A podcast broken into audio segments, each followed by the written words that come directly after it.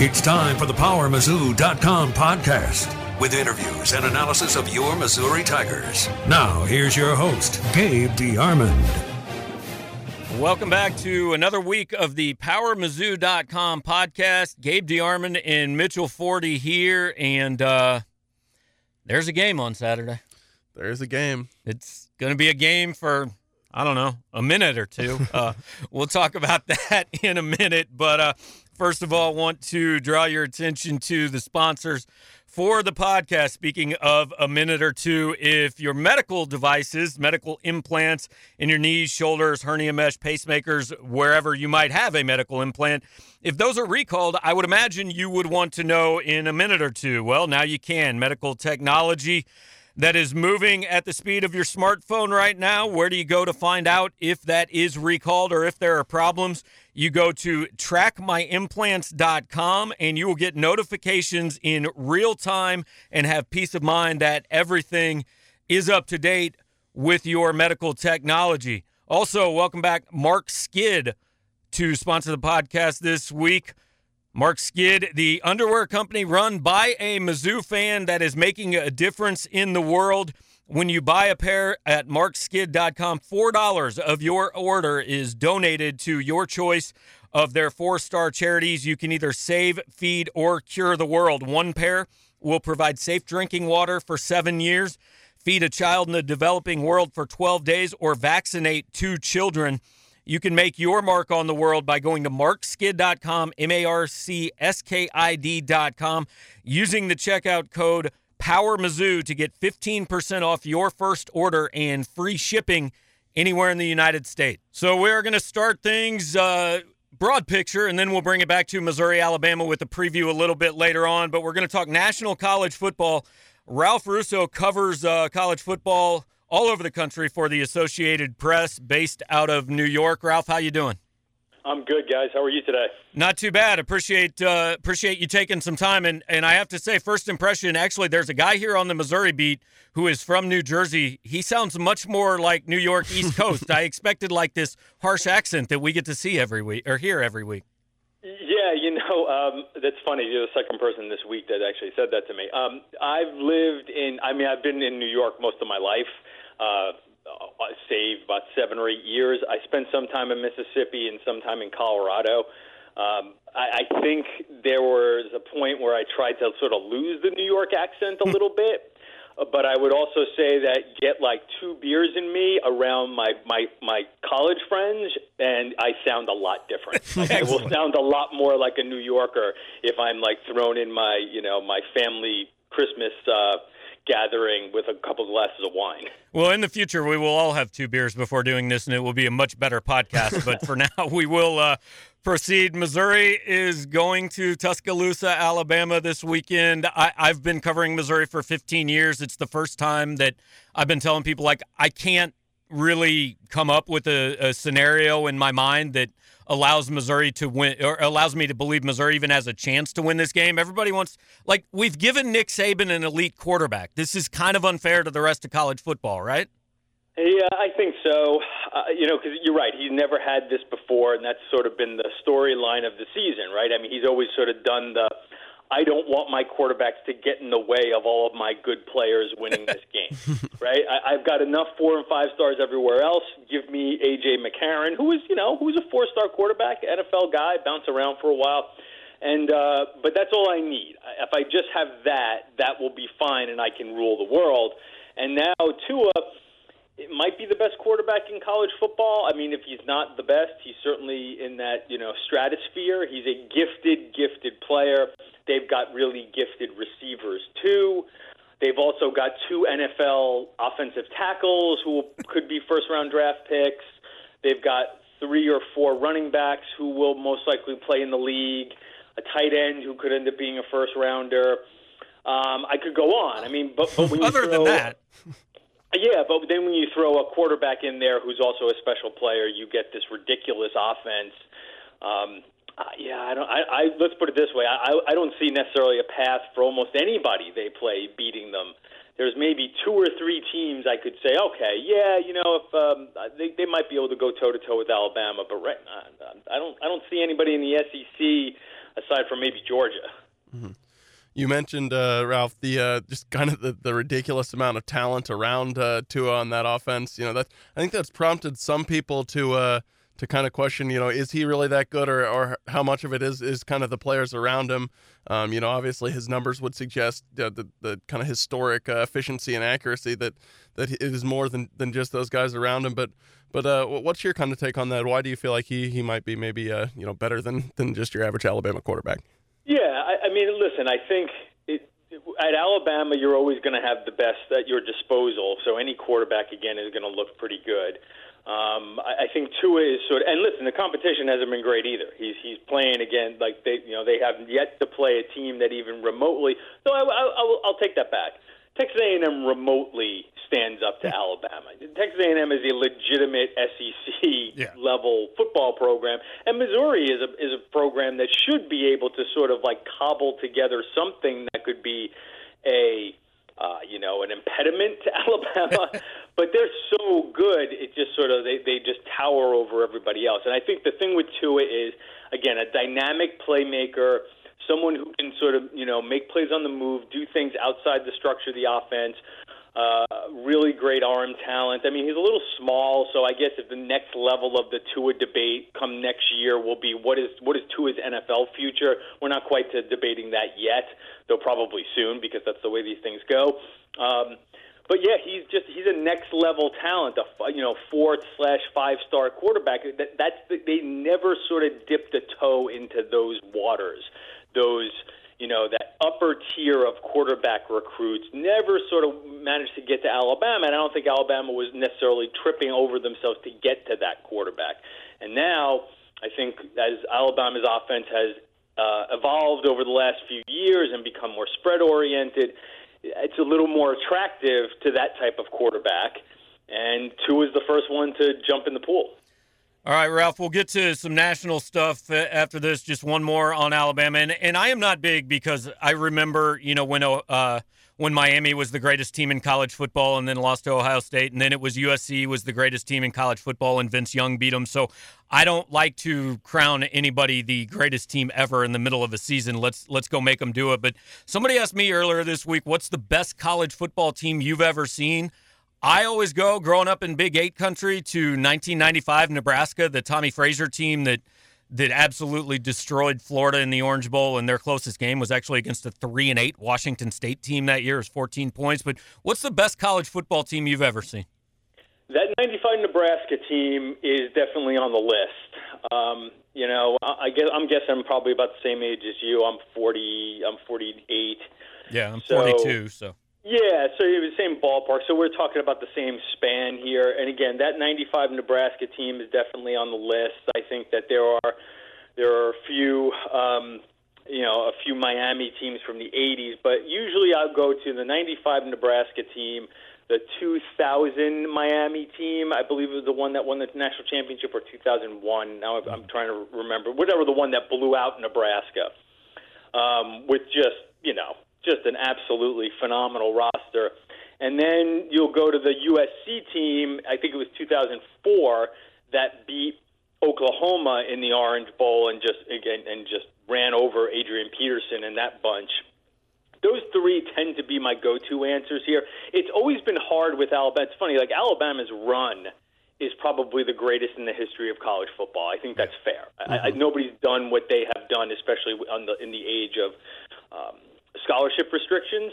So I think their overall body of work, so to speak, over the last 10 years is unprecedented in college football, but none of their teams jump out as particularly much better than the other. Like they're all about, they're all the same level of awesome, right? this is the first one that I think has a chance to move into that conversation of a little different from the rest. They've all been excellent.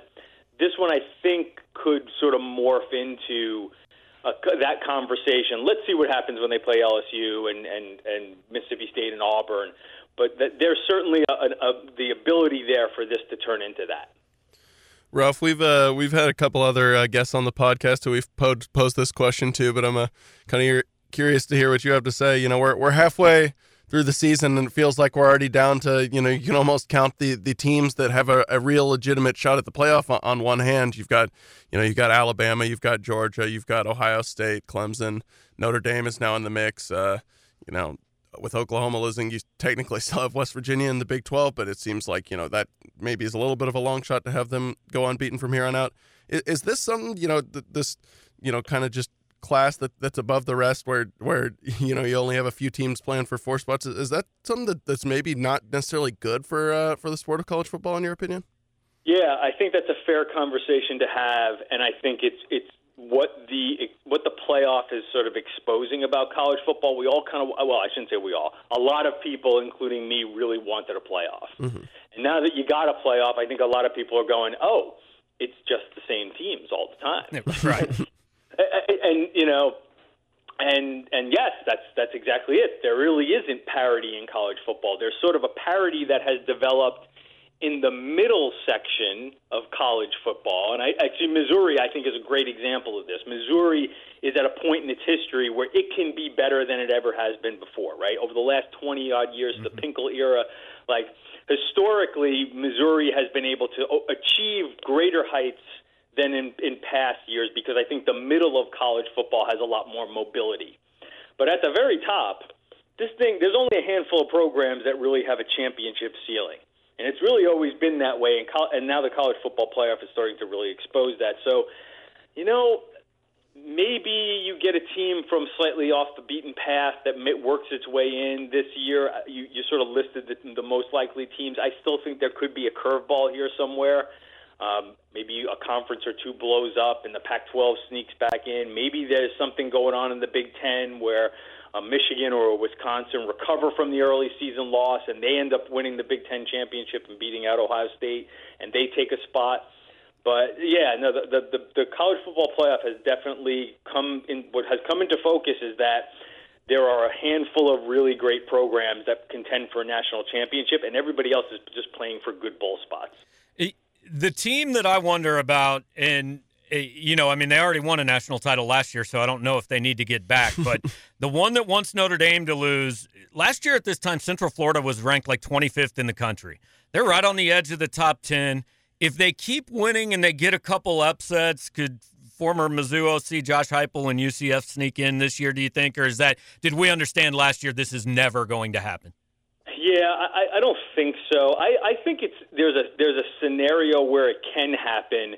Uh, UCF is just getting screwed by the ACC because they, they schedule yeah. all these ACC schools and then they're terrible, right? Pittsburgh is now terrible. Like Pittsburgh is a, is a team that you could look at and say like Pittsburgh is capable of being a top 25 team. Georgia Tech is capable of being a top 25 team, but both of them have tanked this year. Well, I, and the Georgia Tech game didn't matter because that got, got got rained out again, or weathered. I shouldn't say rained out. That sort of makes light of it. They've got hurricaned out again. So they're not getting any help from their non conference schedule, which is not completely their fault. But I, I think there's a way for a group of five team to do this. I don't think UCF's schedule is set up to do it. I've even used it. Now, the AP poll and the selection committee have nothing to do with one another, but I do sort of notice that there's a, you can sort of maybe take the temperature a little bit using the AP poll. And this week, I, you know, their UCF's at number 10, and I kind of wondered if they're going to be stuck there for a little while in that like maybe 9, 10, 8 range because all these other teams when they get into conference play are going to have the chance to win big games. Right. And UCF plays Memphis this weekend and really doesn't play another big game for a while. I just wonder if that's if they'll do better than they did last year with the committee, but there'll still be sort of a glass ceiling. Ralph, you mentioned earlier, uh, you know, that, that Mizzou kind of elevated its status a little bit, you know, under under Gary Pinkel and obviously moved to the SEC. Uh, I want to certainly preface this by saying we are not pushing any coaches out the door. It's obviously a long way to go this season, and and uh, you know, there's there's a lot to be decided as far as Barry Odom's future. But a lot of people, you know, kind of on our message board have started talking about, you know, you know potentially you know having having him kind of on a hot seat and i think when you start doing that you got to kind of think who what what type of coach might be interested should a, a, job like Missouri come open. So I was just kind of curious of your view on on maybe the the thirty thousand foot national view on how coaches view an opportunity like Missouri. What kind of a what kind of a job is that? You know, I, I, with but let me take it from this angle. It's hard to hire coaches at jobs that are even better than Missouri, mm-hmm. and that's not a knock at Missouri. It's an SEC school. You can do some pretty good things there. They've won two SEC East. Hiring a coach is very difficult. You know, Florida had Dan Mullen sort of land in its lap, and then Tennessee, which has a lot greater tradition than a place like Missouri, was sort of scrambling for a coach. So I think what you have no what what I think fans sort of lose in the in the in the process here of sort of like, oh, we've got to get a bigger name coach in here. We got like those guys just don't move around very much, right? I mean, yeah. if you maybe you get lucky and you get a Mike Norvell who could be a really nice coach, and you know he's at he's at Memphis now, and I think that he's a promising, rising, you know, thirty something coach. And if you want to get that guy, maybe you could. I think that this you certainly could possibly grab a Mike Norvell. But how much better is he going to be than Barry Odom? Um, and at three years, and I think that this is year three of Odom. Yeah. You know what really can do you want Missouri to be? I think that, and this this goes beyond Missouri. I think I always try to get across the fans like your history sort of tells you who you are, and it goes back to the playoff conversation. Mm-hmm. Like what are, have you been historically? What have you been recently? If you can get to that level, like to expect a lot more out of that your coach than that is probably unrealistic. That doesn't mean you can't, you know, if a guy's doing a bad job, you don't broom him and try somebody else. But after three years, I don't, you know, Missouri seems like the type of school that doesn't want to necessarily be like, you know, turning it over again after yep. three years. Like, are you are you getting better, or are you just saying, okay, we'll take a chance on this young, hot, you know, hot shot coach and see if he's the guy who's got the magic potion to get us back to an SEC East championship. Like, you're, you're not necessarily going back into that pool thinking, I'm going to get a guy who's better than Odom. You're going to get a guy who you hope is right. better than Odom. Right, right. Yeah. Uh, last thing for you, uh, Ralph, coming into this season, like it, Drew Lock, everybody viewed him as probably a first rounder. Like I've seen some mock drafts that say he could play his way into the first quarterback taken, which sometimes is the first overall pick. But it was this three game stretch against good defenses in Georgia, South Carolina, and Alabama that was going to kind of determine that. He was okay against Georgia. He was pretty bad, albeit in a monsoon against uh, South Carolina, and and now Bama is is one of his last chances to make a big impression. Uh, the, the, Heisman talk, all that is over. Like that, none of that is happening. But as far as Drew Lock's future next year, like, is this a guy national people view as you know, yeah, still possibly first quarterback taken, or does the, does some of that fade with what's happened the last two weeks? Yeah, here's the one thing I've taken away from my time in this job and talking to scouts who watch the game very differently than you and well, I shouldn't say you and I, certainly definitely than, than me. yeah, is that we sort of move these guys around, stock up, stock down from week to week that not is really not the case. like they, the, the scouts, I think, sort of look at these guys in a very different way and understand that, like, hey, Georgia's got a whole lot better players than Missouri in almost every position. So we're not going to necessarily like judge Drew Lock solely on the fact that like he got knocked around a little bit by Georgia. Um, I, I'm not sure if if if, if Lock's stock is quite as manic as you, we might think it is this year. My guess is that he will probably be a first rounder in what is not necessarily a great year for quarterbacks. Um, but I don't know if again it, it, it's it's quite as it's jumping around game to game as we might think. He might be something I wouldn't say a finished product. He can certainly do some things maybe against an Alabama this week, uh, of course. But again, like if he comes out and lays an egg against Alabama, there's probably going to be a lot of reasons for that that have nothing to do with Drew Lock that won't mm. necessarily take away from his status at the next level. And there are two things we know about quarterbacks being drafted. They will always be drafted higher than you think they will, and there's a you might get Patrick Mahomes and you might get Ryan Leaf, and even the GMs don't know. No, no, that's that's a that's a huge part of it too, right? I mean, listen, I mean, Josh Allen was the perfect example last year of like, hey, listen, they they were basically drafting this guy on potential. So a lot of what you know, Sam Darnold didn't have the greatest year last year for USC, through about 14 picks, and he was third overall draft pick. So uh, you're right; they're always going to be drafted a little higher, and their stock ha- was, is probably derived more of more on the lines of how does that guy's potential look at the next level than how his production looked in college. Well, Ralph, we appreciate you taking the time, man, and uh, we're off to Tuscaloosa to uh, at least hear Di- Dixieland Delight this weekend. so we've got that. Good luck. It's a fun place to be, uh, and you know the good thing is you can usually get your game story written pretty early. yeah, That's right. we're counting on it with the six o'clock kick. Thanks, Ralph. See you guys. Thanks. All right, Ralph Russo from the Associated Press, and, and like, especially in weeks like this, it's good to get that thirty thousand foot view Right. of, hey, we know when you're in it every day, you tend to panic and overreact, and Mm-hmm. it- you're always.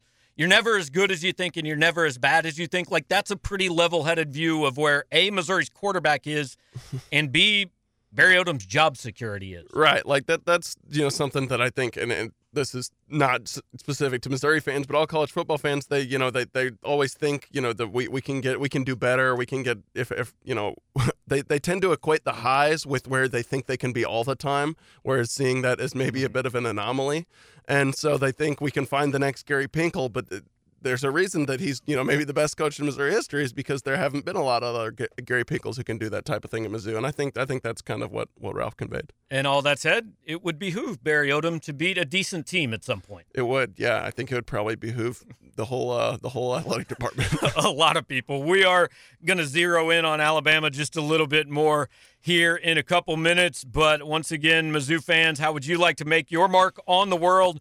While the Tigers do it on the field, switch your underwear to Marc Skid, the new eco friendly underwear company started by one of you.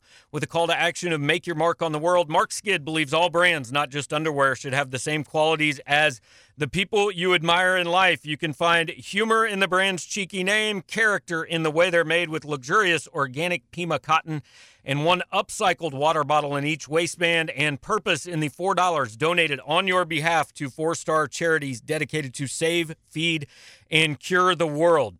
Go to marcskid.com, M A R C S K I D.com. Use the code POWERMIZZOU, all one word at checkoff or check out. If you're listening to this podcast, I hope you know how to spell that. You get 15% off your first order and free shipping in the United States. As promised, now we talk a little bit more Alabama. Um, that is the task ahead of Missouri, like it or not, Saturday evening in Tuscaloosa. And we're going to talk to Tony Tsoukalas from BamaInsider.com, covers the Crimson Tide for the Rivals Network. Tony, what's going on, man?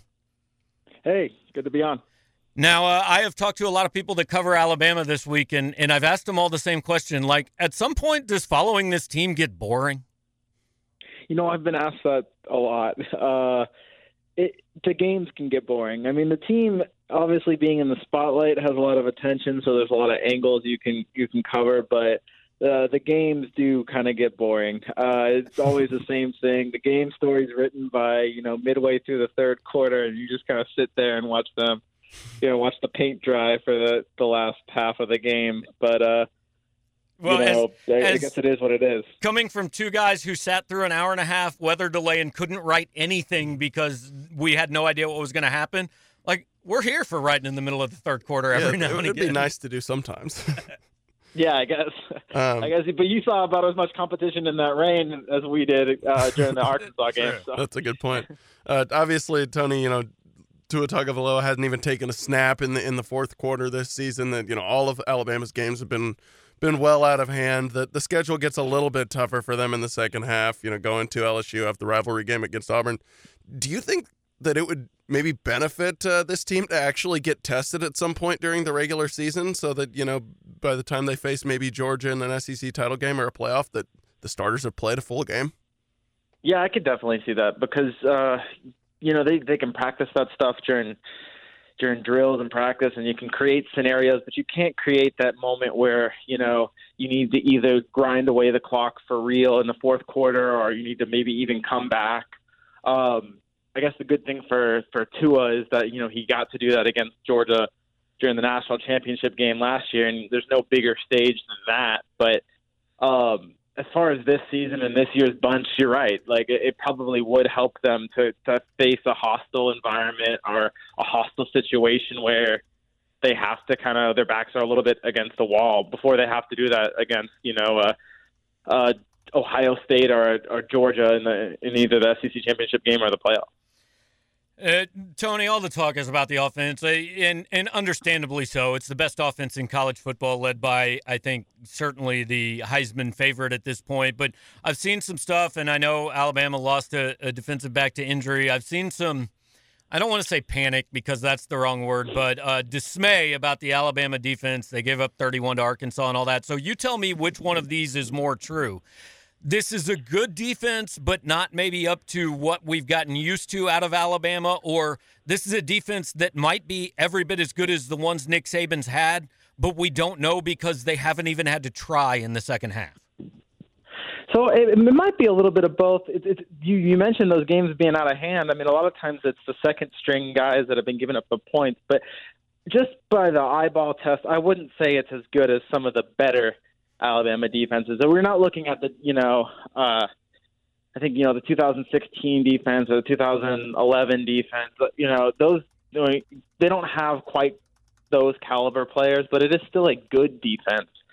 Um, it, it just it, it's probably not as deep, and that's the thing that I think is really kind of the reason why Alabama has given up so many points. Is you know those number two guys are are really unexperienced um, you got a lot of young players that are in the two deep right now.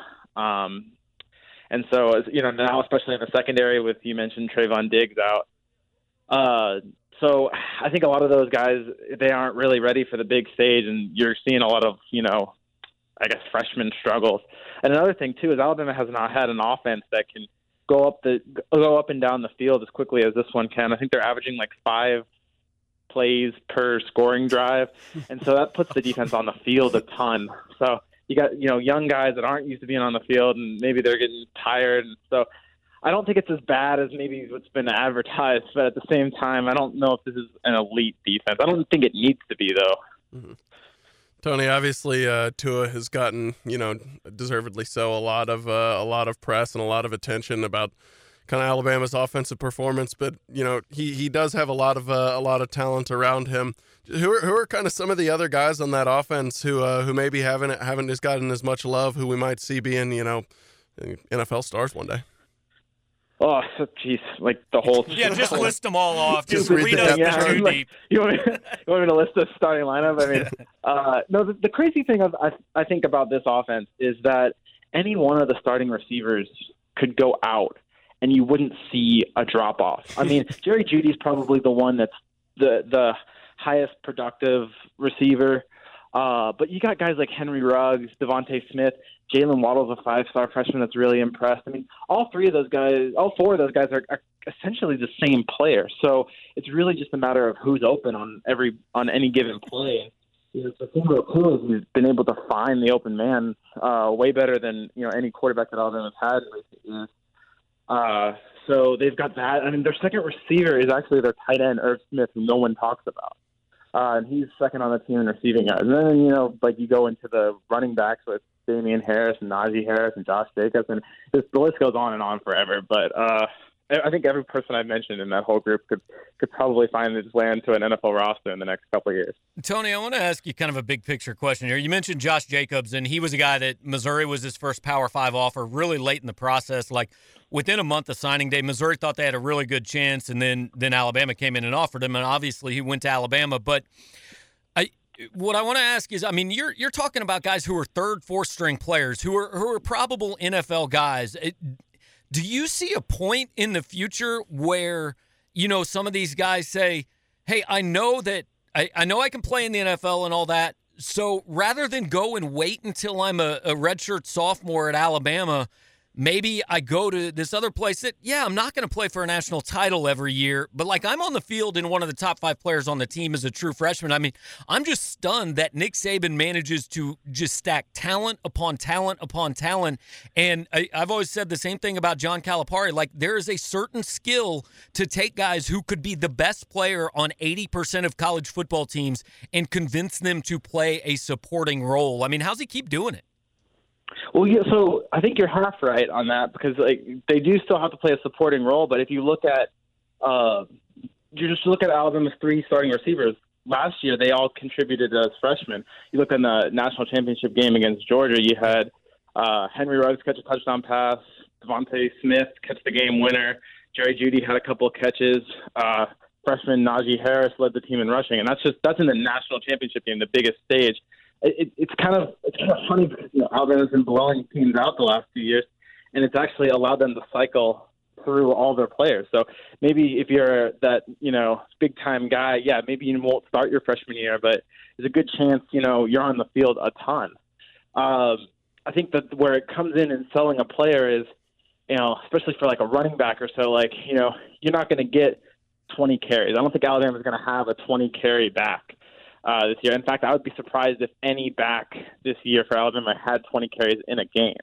And so I think that's where you got to maybe convince a player that you know you're not going to be like the bell cow guy because they're going to spread the ball around. But uh, Alabama's done a great job of getting everyone the ball, including the, the younger players. So uh, if you're look, if you know if the players are looking for opportunities to get on the field, they'll get them. The extended plays, and I think a lot of these kids, you know, want to be that the guy, and, and maybe that's the case where Alabama might, you know, suffer from a guy that, hey, I want to be a 20 carry back, I want to be like a Derrick Henry.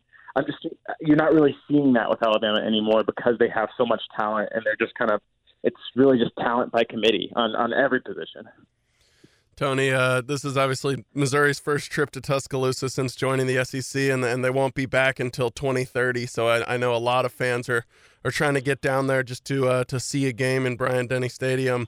Uh, obviously, maybe the biggest news about this game this week is that, that Dixieland Delight will make its return. Um, what what I know uh, just historic game for you guys. Yeah. what just just uh, maybe give give our listeners an idea of, of what to what to expect from uh, from this atmosphere. Is there is there a comparable uh, you know game venue in the country? Uh yeah, it's definitely one of the better ones. Uh, uh, I think Alabama fans, the Dixieland delight will help, but Alabama fans have kind of taken win, winning for granted. So I think there's probably more hostile environments in the SEC right now, just because you know, Alabama. You mentioned the team hasn't been tested, the fans haven't really been tested, so you really haven't seen them ratchet it up. But there's a lot of tradition, uh, and it's definitely a place you want to check out. The the quad's always rocking before the game, and Alabama tailgates well, and there's a lot of passion. Uh, I think a lot of just with Alabama, it's so much history inside that stadium that it's definitely worth checking out. You know, if you've never been. Uh, you mentioned Dixieland Delight. That should kind of rile the fans up. Uh, it's a song from the '80s for those that aren't that aren't, aren't into. It's a fantastic song for those of us who are old enough to know. It's actually about Tennessee, so it's kind of weird that uh, Alabama loves it so much. But what they do is they add curse words right. uh, to the song, and they, you know, so I think that's the reason why it's been banned. Not so, anymore, uh, though. They're gonna they're gonna do it right now, right? That's exactly. yeah, it's gonna be beat Auburn, not the other, the F Auburn. Yeah, we'll see how that works. I, I give it the over under. Uh, one and a half one and a half games if I was betting on it. I'm actually hoping they do it tomorrow night so that it's immediately banned again, and we were at the only game or Saturday night, and we are at the only game they played it. But that's just me being selfish, looking for something because this is going to be a terrible game. Uh, last thing, you get to be our, our tourism expert. A lot of fans are getting in you know, early, making a weekend of it. So Friday night, uh, if they're paying $8 million to stay in Tuscaloosa. Friday night up till the game on Saturday. What are kind of the places? Everybody's heard of Dreamland and all that, but what are the kind of the places and things they should do? Yeah, you know, the, the debate is between Dreamlands or Archibald. Uh, those are the two barbecue places. Mm-hmm. Uh, there's plenty of barbecue options. If you're looking for just like a, a casual, you know, kind of nice sit down place to eat, Five's one that, that gets a lot of uh, a lot of mention. There's also a seafood place called Chuck's, and if you're really looking to spend money, there's a steakhouse called Chop House, Davidson Chop House. I'd highly recommend that. But there's plenty of good places to eat in Tuscaloosa. Um, it's a small town, but it's got some some really good food options. So pretty much anywhere you go, you're not gonna you're not gonna go wrong. Um, there's a lot of really cool places to drink too downtown, and uh, take advantage of. You, you might not know it, but uh, Fridays through Sundays in Tuscaloosa they have open carries. You can kind of go bar to bar and and, uh, and take your alcohol with you, which is always nice. Well, this is going to be a weekend. All right. Well, Tony, appreciate it, man. We will uh, see you on Saturday night. Definitely, man. See you. All right. Thanks, Tony, Tony. Tsoukalas from BamaInsider.com. Uh, wow. Open open carry. Uh, I don't know. We may not make it to Bryant Denny on yeah, Saturday. well, we're getting in pretty late Friday night, so we, yeah. I, I, don't know. We'll, we'll have to figure out a time got, to do that. Got to rev it up Saturday morning. Um, look, I I don't know, man. We we can't talk anymore about this game, but like yeah. to me, this is like especially when you get to my age, when you get to your dad's age, like it's really easy to bitch about travel and all these things. Like this is one of those things you get to see a football game in Alabama. Yeah. I mean, it doesn't get a lot better than that. I mean, I guess it could get better if the team you covered maybe comes within four touchdowns. Yeah. But no, yeah, I'm I'm I'm really excited, looking forward to it for sure. Just to just to kind of see the atmosphere there in uh in Tuscaloosa and Bryant Denny Stadium and hear perhaps the last Dixieland delight ever. ever. so yeah, yeah. I mean, it'll, it'll be fun for those reasons. Probably not the play on the field, and and maybe I mean like like like uh, Ralph said, like maybe we, we could be seeing like one of the best uh, football teams ever. So. And and realistically, like let's be serious, what what constitutes a success on Saturday for Missouri? Uh, I mean, I would say don't try like in the first half. Don't have a play like you did in the first half against Georgia, or the third quarter against South Carolina that that makes everyone want to fire the coach, and don't get hurt. Like, don't yeah. have important people get hurt. I mean, injuries are one thing. I I I liken this to the game where you're down 11-2 in the fourth inning, and and the manager just tells his middle reliever sorry kid you're wearing this one mm-hmm. like i just tell if it's 21 nothing at the start of the second quarter i turn to taylor powell and say i mean to be blunt we can afford to have you hurt and we can't afford to have drew lock hurt so right. this is yours but in all seriousness you know what i think missouri fans would like to see even if it results in a 52 to 10 game or whatever go play a clean game and make somebody beat you. Yeah, like, exactly. They haven't made anyone beat them this year. And Alabama will. yeah, oh, Alabama's going to do it. I mean, like in Georgia, I think could have beaten Missouri, yeah. but Missouri didn't make them do it. I don't think South Carolina had Missouri made them do it, could have beaten Missouri. Georgia can, but just go out there.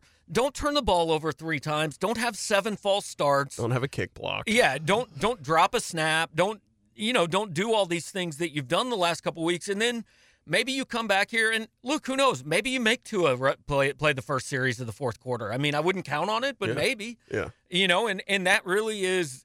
I mean, we don't mean to be completely glib about it, but let's be honest. In setting some expectations here, if your expectation is I want to see my team win this game, you're probably going to be very unhappy on Sunday morning. Yeah, yeah. Save yourself, save and, yourself the uh, the unhappiness and and make it have to a play in the fourth quarter. yeah, so you know, um, it's happening. We will be there.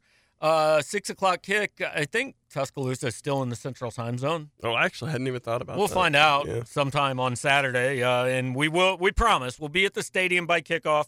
We may be walking from downtown and see if the open container uh, extends to the we press would, box. We would never but, do that, but we promise we will be there. So, uh, you know, thanks for listening. And uh, next week is next week already homecoming?